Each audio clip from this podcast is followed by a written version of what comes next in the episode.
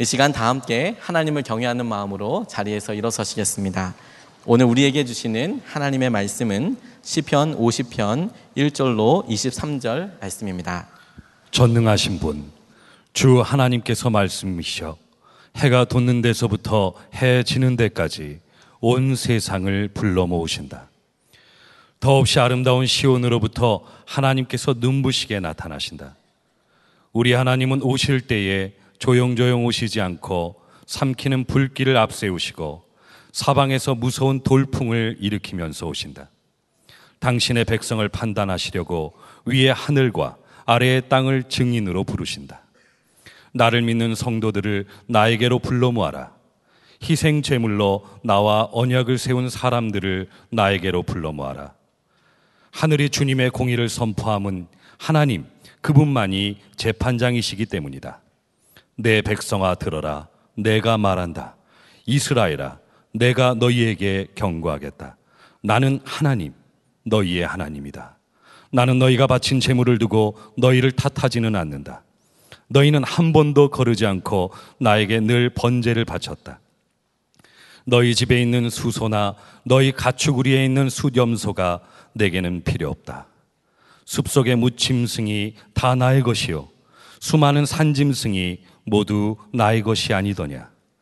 산에 있는 저 모든 새도 내가 다 알고 있고 들에서 움직이는 저 모든 생물도 다 내 품 안에 있다. 내가 배고프다고 한들 너희에게 달라고 하겠느냐? 온 누리와 거기 가득한 것이 모두 나의 것이 아니더냐?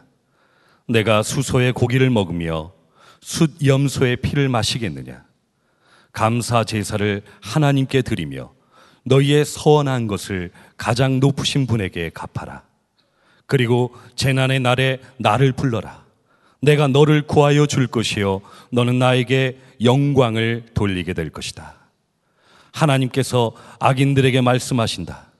너희는 어찌하여 감히 내 법도를 전파하며 내 언약의 말을 감히 너의 입에서 읊조리느냐. 너희는 내 교훈을 역겨워하고 나의 말을 귓전으로 흘리고 말았다. 도둑을 만나면 곧 그와 친구가 되고 가늠한 자를 만나면 곧 그와 한 패거리가 되었다.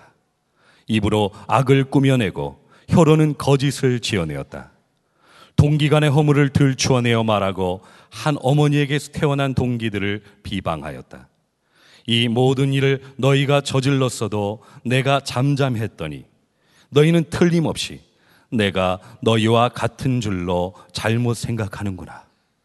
이제 나는 너희를 호되게 꾸짖고 너희의 눈앞에 너희의 재상을 낱낱이 밝혀 보이겠다. 하나님을 잊은 자들아, 이 모든 것을 깨달아라. 그렇지 않으면 내가 너희를 찢을 때에 구하여 줄 자가 없을까 두렵구나. 감사하는 마음으로 재물을 바치는 사람이 나에게 영광을 돌리는 사람이니 올바른 길을 걷는 사람에게 내가 나의 구원을 보여주겠다. 아멘. 하나님의 말씀입니다. 자리에 앉으시겠습니다. 자, 우리가 가장 두려운 것 중에 하나가 아, 우리 속 마음이 드러나는 것입니다.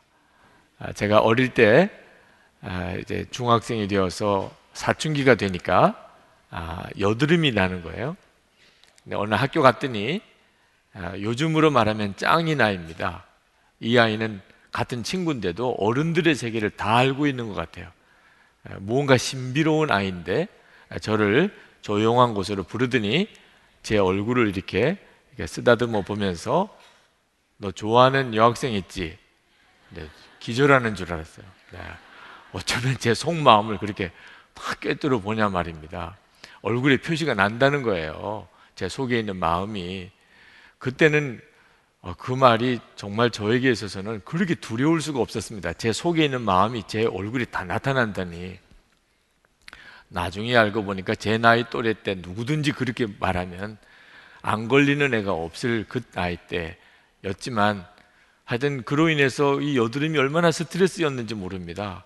제가 누구를 좋아할 때마다 하나씩 생기는 건 줄 알았어요. 네. 아, 속마음이 드러난다는 일은 정말 두려운 일이잖아요. 네, 하나님이 우리를 심판하실 때 가장 두려운 순간이 진짜 그때는 내 속에 있는 마음이 다 드러나게 되는 날이기 때문입니다. 오늘 시편 50편은 하나님께서 하나님의 백성이 이스라엘 백성을 심판하시는 아, 장면을 기록하고 있습니다. 1절에서 6절까지 하나님이 심판주로 등장하시는 장면이 아주 엄하게 그리고 두려울 모습으로 묘사되어지고 있습니다. 그리고 하나님께서 하나님의 백성인 이스라엘 백성을 심판하십니다. 네, 하나님께서 하나님의 백성을 심판하실 게 뭐 있으시겠어요? 네, 하나님께서 한 가지를 이스라엘 백성에게 물으시겠다고 하셨는데 그것은 희생 제사에 대한 것입니다. 5절에 보면 어, 나를 믿는 성도들을 나에게로 불러 모아라. 하나님은 하나님의 백성을 불러 모으신다는 거죠. 그리고 희생 제물로 나와 언약을 세운 사람들을 나에게로 불러 모아라. 하나님은 이스라엘 백성들과 언약을 맺으셨는데 그것은 희생 제사를 드리는 것에 대한 언약입니다. 하나님이 이스라엘 백성을 당신의 백성으로 삼으시고 그리고는 희생 제사를 드리게 하셨습니다. 그러니까 모든 사람이 다 죄인이고 이스라엘 백성들도 죄인이지만 하나님은 이스라엘 백성이 하나님 앞에서 그 죄 문제를 해결받을 수 있는 방법을 가르쳐 주셨습니다. 그것이 바로 짐승 피 제사입니다. 그리고 이스라엘 백성들이 그 희생 제사를 신실하게 하나님 앞에 지켜 드리면 하나님께서 이스라엘 백성들의 죄를 사하시고 하나님과 이스라엘 백성들 사이에서는 아, 관계가 바른 관계가 맺어지게 되는 거죠. 그런데 하나님께서 바로 이 희생 제사가 바로 드려졌는지를 물으시겠다는 거예요. 그러면서 하나님께서 말씀하시기를 이스라엘 백성들이 얼마나 하나님께 재물을 많이 바쳤느냐 뭐 이런 것에 대해서는 하나님이 따지지 않으시겠다고 하셨습니다. 8절에 보면 나는 너희가 바친 재물을 두고 너희를 탓하지는 않는다. 하나님이 아, 재물을 너무 적게 바쳤다. 좋은 거 안 바쳤다. 이런 문제 가지고 이스라엘 백성들에게 따지지 않으시겠다는 거예요. 그리고 어, 이스라엘 백성들이 한 번도 거르지 않고 하나님께 드려야 될 제사를 다 드렸다는 사실에 대해서도 인정하셨습니다. 8절에 너희는 한 번도 거르지 않고 나에게 늘 번제를 바쳤다. 그러니까 하나님이 관심하시는 것은 재물이 아니라는 뜻입니다. 9절에서 13절까지 보면은 하나님은 모든 짐승을 다 소유하고 계신 하나님이십니다. 그런데 무슨 이스라엘 백성들에게 재물이 필요해서 재물이 탐이 나서 하나님이 재물을 바치라고 했겠냐 말입니다. 다 하나님의 것인데. 하나님이 정말 원하시는 것. 하나님이 이스라엘 백성들이 희생 제사를 드릴 때 정말 관심하시는 것은 진짜 감사해서 희생 제사를 드리는 건가 하는 것이 하나님의 관심사라는 겁니다. 너희들은 정말 감사하니 정말 감사해서 하나님께 희생 제사를 드리는 것이니 라고 물으시는 거예요. 14절에 감사 제사를 하나님께 드리며 너희의 서원한 것을 가장 높으신 분에게 갚아라. 정말 감사함으로 제사를 드리는 게 맞다면 하나님의 심판 자리에서 구원을 받을 것이라는 정말 감사한 것이라면 그렇다면 하나님께서 심판 자리에서 건져 주실 것이라는 겁니다. 15절에 그리고 재난의 날에 나를 불러라. 내가 너를 구원하여 줄 것이요. 너는 나에게 영광을 돌리게 될 것이다. 그러니까 하나님이 말씀하시는 것은 그 마음에 진짜 감사가 있다면 반드시 너희들은 약속대로 구원을 받을 것이라. 심판에서 너희들은 건짐을 받을 것이라는. 자, 오늘 우리도 하나님께 예배 드리는 아, 시간에 이 자리에 있습니다.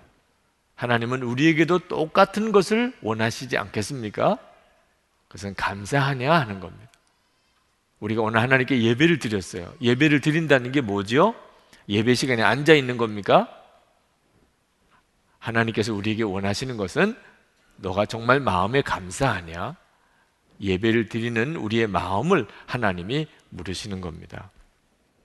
여러분, 하나님이 가장 싫어하시는 것이 마음은 아닌데 겉으로만 잘하는 것입니다. 그걸 가증하다고 또 오늘 16절에서는 악인이라고 말을 하셨어요.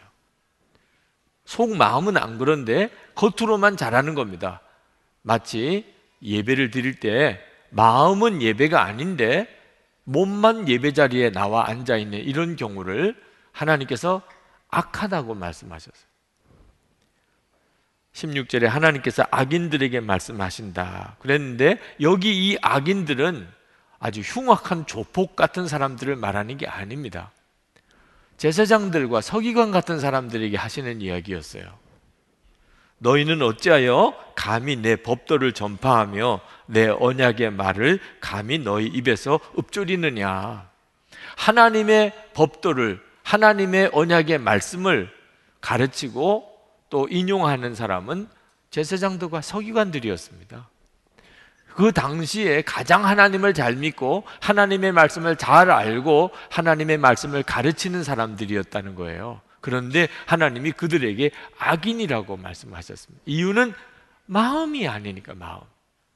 겉으로는 제사장이고 서기관이고 그리고 그들이 하는 말로는 하나님의 법도가 말씀이 맞지만 마음이 아닌 걸 마음이 17절, 18절, 19절, 20절까지 보면 너희는 내 교훈을 역겨워하고 나의 말을 귓전으로 흘리고 말았다.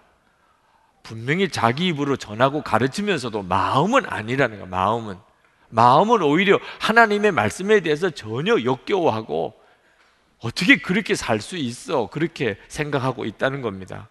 도둑을 만나면 그와 친구가 되고 가늠하는 자를 만나면 그와 한 패거리가 되고 입으로 악을 꾸며내고 혀로는 거짓을 지어내고 동기간의 허물을 들추어 말하고 한 어머니에게서 태어난 동기들을 비방하였다는 이런 사람을 종교인이라고 하는 겁니다. 하나님을 믿는다고 하면서도 실제로는 사는 걸 보면 전혀 하나님의 말씀과 상관없이 사는 사람들을 종교인이라고 하는 거예요. 마음이 강팍한 사람입니다. 조폭과 같은 사람, 방탕한 사람, 그런 사람도 강팍한 사람이지만 그래도 그들은 일관성이라도 있죠. 하나님을 안 믿는 거예요. 하나님이 어디 계시냐?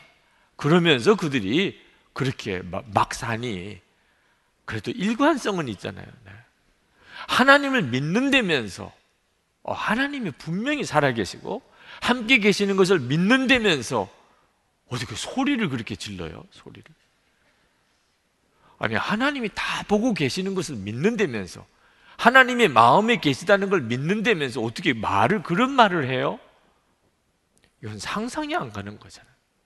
거짓말을 하고, 악한 말을 꾸며내고, 같은 형제들끼리 싸우고, 어떻게 음란한 자와 한 패거리가 되고, 아, 같이 도둑질을 하고, 어떻게 그렇게 할 수 있어요? 완전히 마음이 강팍해진 겁니다. 하나님을 믿는다고 말하면서도 실제로는 하나님의 말씀대로 살지 않는 사람이 사실은 가장 큰 범죄자이라는 거예요. 하나님이 그 모든 걸 다 보고 계십니다. 21절에 이 모든 일을 너희가 저질렀어도 내가 잠잠했더니 너희는 틀림없이 내가 너희와 같은 줄로 잘못 생각하는구나. 이제 나는 너희를 호되게 꾸짖고 너희 눈앞에 너희 죄상을 낱낱이 밝혀 보이겠다. 하나님이 가만히 계시니까 오래 참으시니까 기다려 주시니까 아니 하나님도 그냥 동의하신 줄로 생각. 하나님도 똑같은 줄로 생각하고 더 악하게 나아가는 것을 보시고 하나님께서 이제는 내가 가만히 있지 않겠다라고 말씀하셨어요. 그래서 시편 기자가 탄식합니다. 성령 하나님의 탄식이에요. 22절에 하나님을 잊은 자들아 이 모든 것을 깨달아라. 하나님을 지금 잊고 있다는 걸 깨달으라는 거예요. 그렇지 않으면 내가 너희를 찢을 때 구하여 줄 자가 없을까 두렵구나. 시편 기자는 하나님을 믿지 않는 자들아 이렇게 말씀하지 않았습니다. 하나님을 믿지 않는 자들아 그랬으면 오늘 여기 해당되는 사람은 아무도 없을 거예요. 그런데 하나님을 잊은 자들아 하나님을 잊어버렸어요. 하나님을 바라보지 못하고 살아요. 우리가 괜히 소리 지르고 삽니까? 괜히 싸우나요? 하나님을 바라보지 못하는 거예요. 하나님을 잊어버린 거예요. 그러니까 우리가 세상에 사는 동안에 하나님을 믿는다고 하면서도 은밀한 죄를 짓고 서로 싸우고 불평하고 원망하고 그렇게 산다 말입니다. 하나님을 바라보지 못하고 하나님을 잊고 사는 것이 아주 심각한 문제입니다. 두려운 일이에요. 마태복음 7장 22절에서 23절에 보면 주의 이름으로 선지한 노릇하고 주의 이름으로 귀신을 쫓아내고 주의 이름으로 많은 권능을 행하던 자들 대단한 사역자죠. 이런 능력 있는 종들이 하나님 앞에 섰을 때 하나님께서 내가 너를 도무지 알지 못한다 불법을 행하는 자들아 내게서 떠나가라 하리라 라고 말씀하셨어요. 그러니 여러분 하나님을 믿는다고 하면서도 불법을 행하는 것이 얼마나 두려운가 하는 것을 알 수 있습니다. 어떻게 그게 가능하죠? 하나님을 믿는 사람들이 어떻게 불법을 행할 수 있어요? 하나님을 잊어버린 거예요. 그 어떤 일을 할 때 하나님을 까맣게 잊어버린 겁니다. 하나님을 전혀 바라보지 못하고 의식하지 못하고 그렇게 산 거예요. 얼마나 많은 성도들이 하나님을 믿지만 실제로 살아가는 삶의 가정에서, 직장에서, 사업하는 현장에서 내가 사람들과 어울려 지내는 동안에 하나님을 잊어버렸는지만 하나님은 전혀 바라보지 못하고 그렇게 말하고 행동하고 사는지 정말 두려울 일이죠. 어느 목사님과 우리가 주님을 마음에 모시고 사는 것에 대해서 이야기를 나누었는데 그 목사님께서 갑자기 탄식을 하십니다. 저는 예수님을 마음에 모시고 산다고 분명히 알고 있으면서도 한 번도 그것 때문에 불편해 본 적이 없었습니다. 탄식을 하셨어요. 예수님을 마음에 모시고 산다고 분명히 믿고 그리고 가르치기도 했지만 한 번도 마음에 불편해 본 적이 없었대. 여러분 어떤 사람과 여행을 하는데 그 사람과 같은 방을 써야 된다면 아마 여러분들의 마음에 불편함이 있으실 겁니다. 왜 혼자 마음대로 할 수 없잖아요. 두 사람이 좁은 공간에 같은 방을 써야 되면 아무래도 그 사람에 대한 배려를 해줘야 되고 신경을 써야 되고 그러면 당연히 좀 불편하지요. 예수님을 마음에 모시고 살면 당연히 불편할 때가 있습니다. 내 마음대로 못하니까. 그래서 불법을 행할 수가 없는 거예요. 예수님을 진짜 마음에 모시고 그 예수님을 바라보고 예수님을 내가 잊어버리지 않고 산다면 불법을 행할 수가 없게 됩니다. 불평과 원망도 마찬가지입니다. 하나님을 잊었기 때문에 나오는 거예요. 불평과 원망이 다 그럴 만한 이유가 있으니까 나오는 거잖아요. 그러나 사실은 불평과 원망할 거리가 있어서 불평과 원망이 나오는 게 아니고 하나님을 잊어버렸기 때문에 그래서 불평하고 원망하게 되는 겁니다. 이스라엘 백성들이 40년 광야 생활을 할 때 얼마나 힘들었겠어요. 당연히 불평 원망이 나올 만하지요. 성지 순례를 가 보니까 아 이스라엘 백성들이 불평 원망할 만하다고 다 느꼈어요. 그렇지만 그들이 광야에서 40년을 살았기 때문에 불평과 원망을 한 게 아니고 하나님을 잊어버렸기 때문에 출애굽 할때 하나님 불 불기둥과 구름 기둥으로 함께 하신 하나님 아침마다 만나를 내려 주신 하나님 그들은 놀라운 은혜 속에 살았습니다.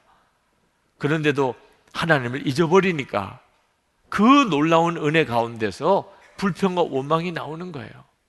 여러분 혹시 불평과 원망을 하게 된다면 한번 다시 생각해 봐야 됩니다. 예수님을 바라보고도 여전히 그런 불평과 원망이 나올까?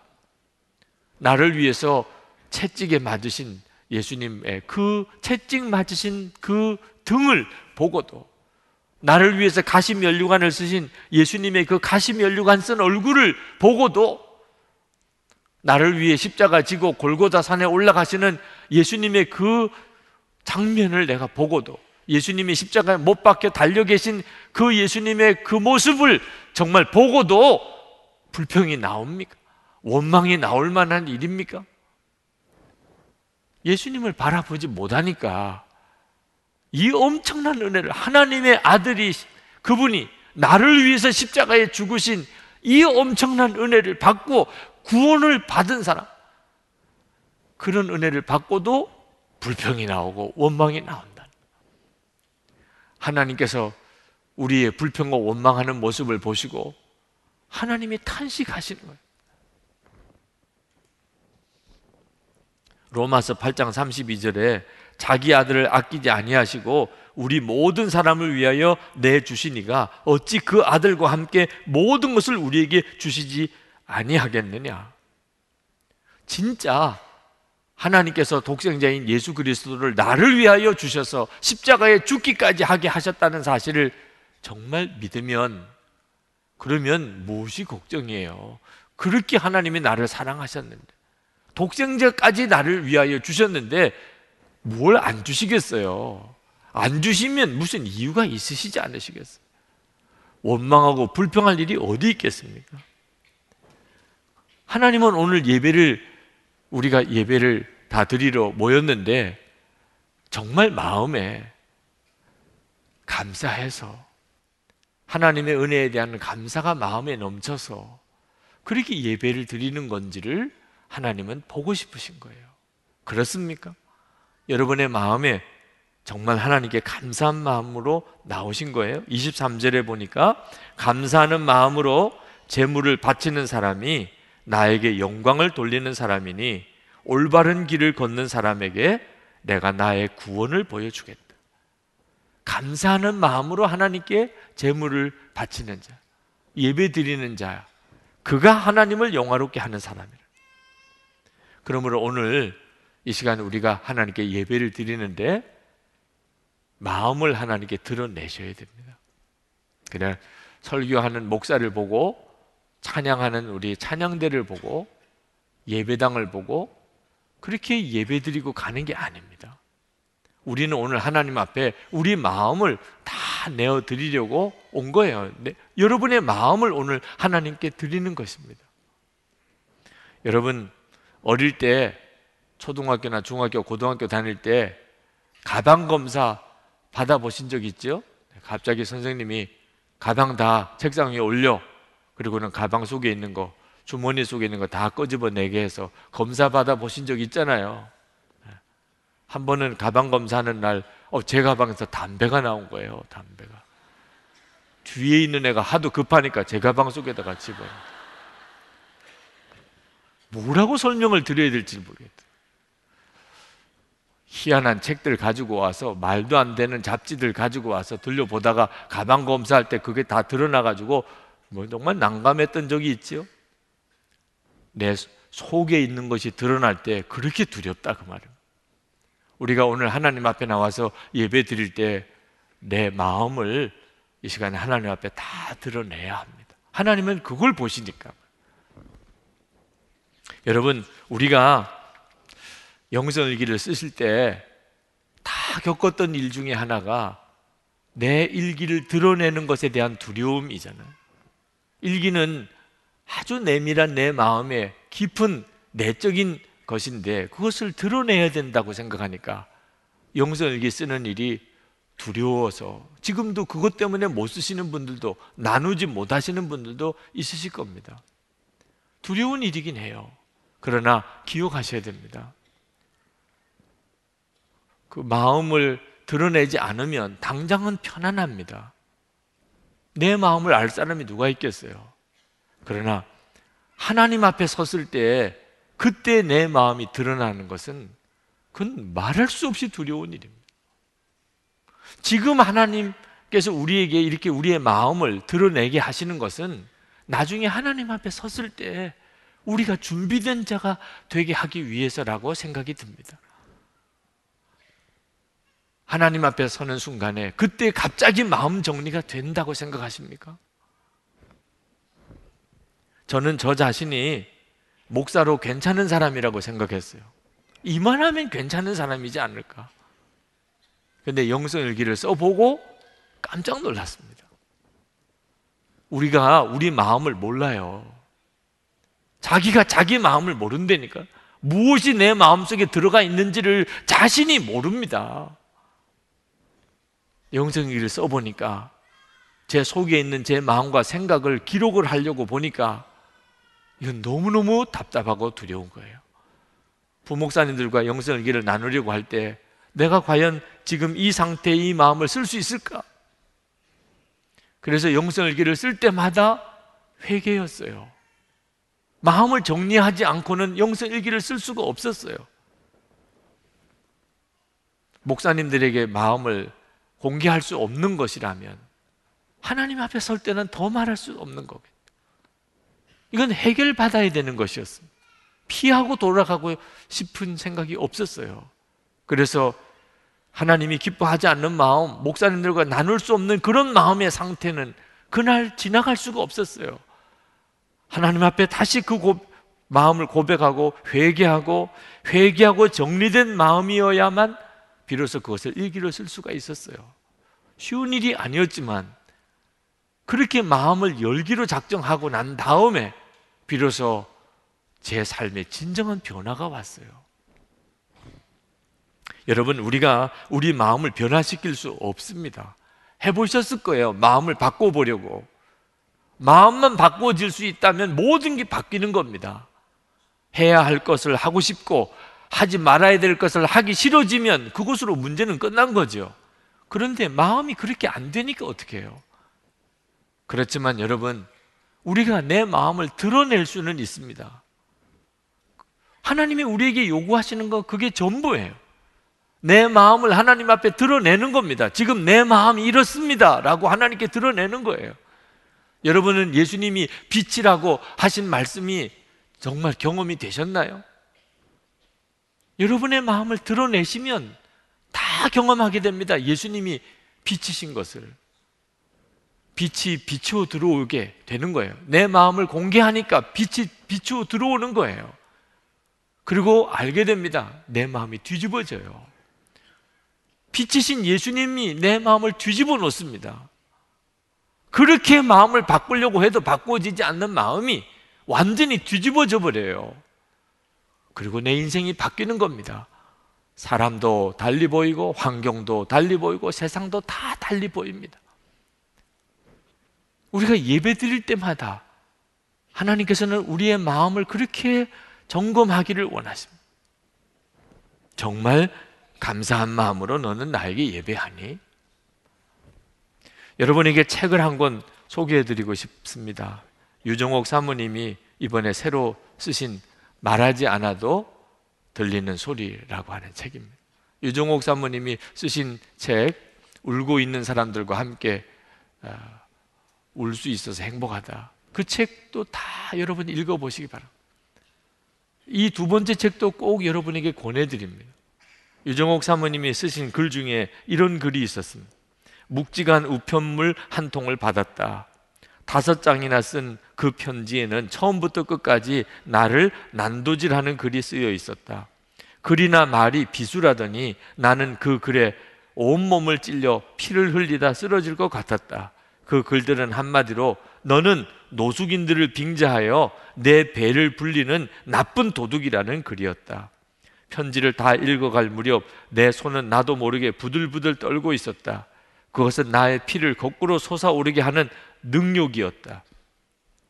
사모님이 너무 화가 나서 그리고는 그 즉시 그 편지에 대해서 반박하는 글을 쓰기 시작했다. 손이 막 떨리는 가운데도 심장이 막 뛰는 가운데도 두 시간 동안이나 모멸감에 치를 떨면서 그냥 앉은 자리에서 써 내려가서 나중에 다 쓰고 보니까 15장이나 썼대. 예. 그걸 일반 편지 봉투에 넣을 수가 없더래 너무 많았어. 그래서 서류 봉투에다가 그걸 넣어가지고 우체국으로 달려가서 거기 봉투에 풀을 풀로 붙이고 그리고 이제 우표를 붙이려고 하는데 주님의 조용한 말씀이 마음에 와닿더래요. 딸아, 그렇게 할 말이 많다냐? 순간 그 두툼한 봉투를 내려다보고는 뭐라고 할 수 없을 정도로 그냥 딱 굳어 있는데 또 주님의 말씀이 임했습니다. 나는 얼마나 할 말이 많았겠느냐. 나는 얼마나 할 말이 많았겠냐. 그러나 나는 곤욕을 당하여 괴로울 때입 열지 아니했다. 도수장으로 끌려가는 어린 양같이 털 깎는 자 앞에 잠잠한 양같이 나는 입도 열지 아니했다. 나는 그 자리에 서서 말없이 오열하였다. 그리고 그에게 썼던 열다섯 장의 편지를 찢어 쓰레기통에 넣어버렸다. 고린도후서 12장 10절 말씀. 그러므로 내가 그리스도를 위하여 약한 것들과 능력과 궁핍과 박해와 곤고를 기뻐하노니 이는 내가 약한 그때의 강함이라 하였는데 나는 바울이 겪었던 궁핍도 박해도 공고도 스스로 다 겪을 수 있다고 자신해 왔다. 그런데 그 가운데 박혀 있던 능욕이라는 것 앞에서는 감당할 수 없이 분노가 폭발하였다. 주님은 가장 자부심을 가지는 일이 여지없이 무너져 버릴 때도 변명할 말이 수백 장 달할 만큼 그런 일 앞에서도 능력을 참아내는 정도가 아니라 그 능력을 기뻐해야 한다고 하셨다. 그런데 나는 능력이라는 몸살을 앓고 있었다. 보름쯤 지났을 때 그에게서 전화가 왔다. 사모님, 제가 사모님께 죽을 죄를 지었어요. 그는 울먹이느라 제대로 말을 잇지 못했다. 그는 지금 나의 가장 신실한 동력자로 내 곁에 와 있다. 바울은 그의 동력자인 브리스가와 아굴라에게 그들은 내 목숨을 위하여 자기들의 목까지 내놓았다고 소개했다. 그는 나에게 있어서 브리스가와 아굴라 같은 동력자가 되었다. 그날 내가 열다섯 장의 편지를 붙였다면 나는 그를 영원히 잃었을 것이고 어쩌면 지금 나를 가장 치명적으로 공격하는 적장이 되어 있을 것이다. 여러분, 예배는 내 마음이 감사가 되어야 드려지는 거예요. 그래야 하나님이 받으시는 예배예요. 네. 그런데 예배 드릴 때만 감사할 수는 없어요. 내 모든 삶이 감사여야 비로소 예배 드릴 때 감사가 나오는 거예요. 이런 감사는 하나님을 잊어버리지 않은 사람에게만 가능한 일입니다. 24시간 예수님을 바라보자는 거예요. 그래. 항상 하나님을 잊어버리지 않으면 내 처지와 형편 상관없어요. 주님을 바라보기 때문에 내 마음에서 감사가 나옵니다. 그러나 내가 주님을 바라보지 못하고 하나님을 잊어버리면 그러면 나는 한순간에 감사를 다 잃어버리게 됩니다. 감사가 안 되는 것은 믿음이 사라졌기 때문입니다. 마음 깊이 두려운 거예요. 고린도전서 1장 27절에 하나님께서는 약한 자, 미련한 자, 없는 자, 천한 자, 멸시받는 자를 택하여 쓰신다고 하셨어요. 여러분이 이 사실을 진짜 믿으면 그냥 모든 게 감사해요. 하나님은 미련하고 약하고 멸시받고 천하고 없고 이런 사람을 일부러 택하여 쓰신다는데 도대체 뭐가 불평이고 뭐가 두려우며 뭐가 낙심이 되겠습니까? 그게 안 믿어지니까 그 주님을 바라보지 못하니까 그러니까 모든 것이 다 낙심이고 불평이고 원망이죠. 공부 열심히 안 해서 성적이 안 나오는 경우면 그건 회개해죠. 그런데 공부 열심히 하고 최선을 다했는데도 성적이 안 나오는 것은 약한 거죠. 암기력이 없는 거고 그리고 어떤 지적 능력이 약한 거지요. 근데 그건 아무 문제가 안 되는 겁니다. 왜? 그것 때문에 우리가 주님을 더 의지하게 되니까. 약한 것은 전혀 부끄러운 것도 아니고 문제도 아닙니다. 하나님이 그 약한 자를 일부러 쓰신다고 그랬었죠. 약하니까 하나님을 진짜 믿게 되는 거니까. 저는 약하면 죽는 줄 알았어요, 실제로. 어릴 때부터 듣기를 남보다 뛰어야 되고 공부 잘해야 되고 하여튼 능력이 있어야 되고 그래야 된다고 하도 말을 듣다 보니까 제가 약하면 그러면 죽는 줄 알았어요. 교회는 끝나고 내 사역도 다 끝나고 저희 아내와 두 딸은 그날로 끊치고 그렇게 되는 줄 알았어요. 약하면 안 된다. 그런데 예수님을 바라보지 못했기 때문에 그랬었어요. 예수님을 실제로 바라보지 못하는 상태에서는 약하면 끝난 거예요. 약하면 죽는 거예요. 그런데 예수님을 실제로 만났고 주님이 저와 함께 계신 것을 알고 그 예수님을 바라보는 눈이 뜨이기 시작하니까 약한 게 아무것도 문제가 안 돼요. 오히려 약해야 되는 거예요. 약해야 주님을 바라보는 거예요. 약하면 주님이 역사하시는 거예요. 24시간 예수님을 바라보자고 하는 것도 약한 걸 깨달았기 때문입니다. 한순간에도 무너질 수 있는 존재라는 걸 알게 되니까 24시간 예수님을 바라보자고 한 거예요. 제가 24시간 예수님을 바라보면서 배운 게 하나 있습니다. 그것은 어떤 처지에서도 감사할 수 있다는 거예요. 그전에는 좋고 싫고 이렇게만 반응했습니다. 그런데 이제는 좋을 때는 좋은 것대로, 어려울 때는 어려운 대로, 싫으면 싫은 대로 다 주님이 저에게 주시는 유익이 있었어요.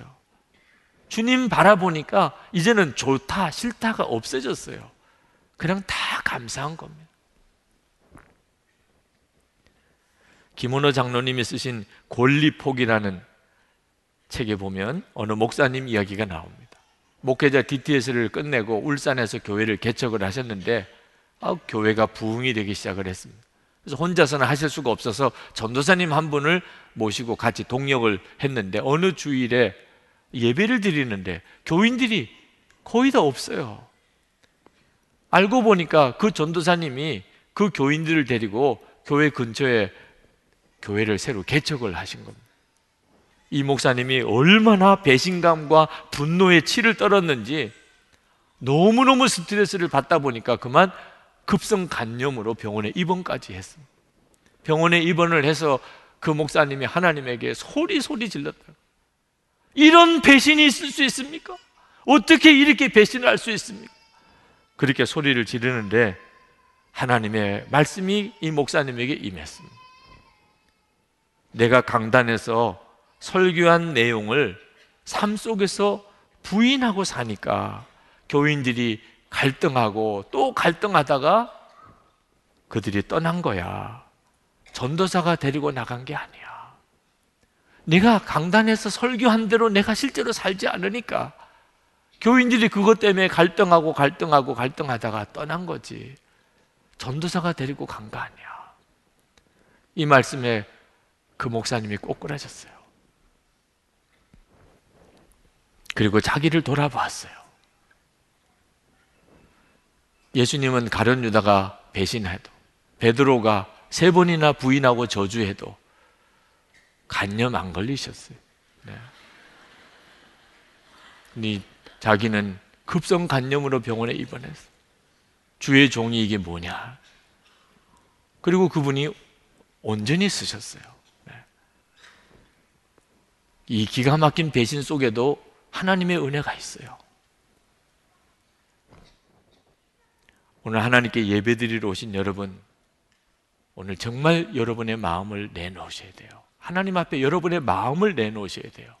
여러분의 마음에 온갖 타락하고 더러운 것들이 있고, 습관적인 죄가 여전히 있고, 마음에 염려와 근심이 있고, 미움이 있고, 불평이 있고, 슬픔이 있다면, 그러나 여러분은 예배드릴 마음이 아닙니다. 근데 왜 그렇죠? 하나님을 잊어버렸기 때문입니다. 하나님을 잊고 살고 있다는 뜻이에요. 하나님을 믿는지는 몰라도 다 잊어버리고 살고 있는 거예요. 하나님을 바라보지 않고 있다는 가장 확실한 증거입니다. 그러므로 오늘 여러분의 마음을 십자가 앞에 내놓아야 돼요. 빛이 들어오게 해야 됩니다. 여러분의 마음에 빛이 들어오게 해야 돼요. 그러면 여러분이 삽니다. 이렇게 우리가 예배 드릴 때마다 우리의 마음을 하나님 앞에 점검하고 점검해야 이제 하나님 앞에 설 때 우리가 준비된 자로 설 수 있어요. 하나님 앞에 섰을 때서야 비로소 내 마음의 실상이 드러나는 것은 끔찍한 일입니다. 여러분, 감사가 여러분의 마음에 일어날 때까지 주님을 바라봐야 됩니다. 이제 예배 시간이 거의 끝나갑니다. 이제 정말 중요한 시간이에요. 여러분의 마음에서부터 감사가 일어날 때까지 하나님을 바라보면 감사의 기적이 일어납니다. 사도 바울은 자기의 연약한 것을 그냥 감사하는 정도도 아니었어요. 자랑한다고 그랬습니다. 고린도후서 11장 30절에 내가 부득불 자랑할진데 내가 약한 것을 자랑하리라. 감사하라고 그러니까 아유 감사하기는 해요. 이건 감사도 아닙니다. 그래요, 뭐 감사하지요, 뭐 이것도 감사가 아니에요. 어디가 기준입니까? 자랑이 되면 감사해요. 자랑. 이제는 그게 자랑이 됐어요. 내가 겪는 어려움이 자랑이 됐어요. 내가 겪은 실패가 자랑이 됐어요. 내가 이렇게 못난 자라는 게 자랑이 됐어요. 그러면 이제 진짜 예수님을 만난 사람. 주 예수님 한 분밖에는 없어요. 예수님을 바라보는 눈이 뜨이면 내 약한 게 자랑이 돼요. 그러면 끝난 거죠. 뭐 그게 가장 큰 감사죠. 오늘 이 시간 주의 역사를 우리가 기다리면서 기도합시다. 하나님 앞에 나오셨습니다. 여러분의 마음을 주님 앞에 내놓으세요. 주님, 내 마음이 이렇습니다. 여러분에게 필요한 것은 여러분의 마음을 받으시는 주님이신 겁니다. 만약에 준비가 안 되고 정리가 안 되면 있는 그대로 빛 앞에 내놓으세요. 그래. 주님, 제 마음이 이렇습니다. 주님. 주 예수님을 바라봅니다. 주께서 제 마음을 뒤집어 주세요. 주님 약속하신 그대로 기쁨과 감사가 그리고 사랑이 제 안에서 충만하게 해 주옵소서. 통성으로 우리 기도하겠습니다. 은혜와 사랑이 충만하신 아버지 하나님, 놀라우신 하나님의 은혜를 감사합니다. 아버지 하나님.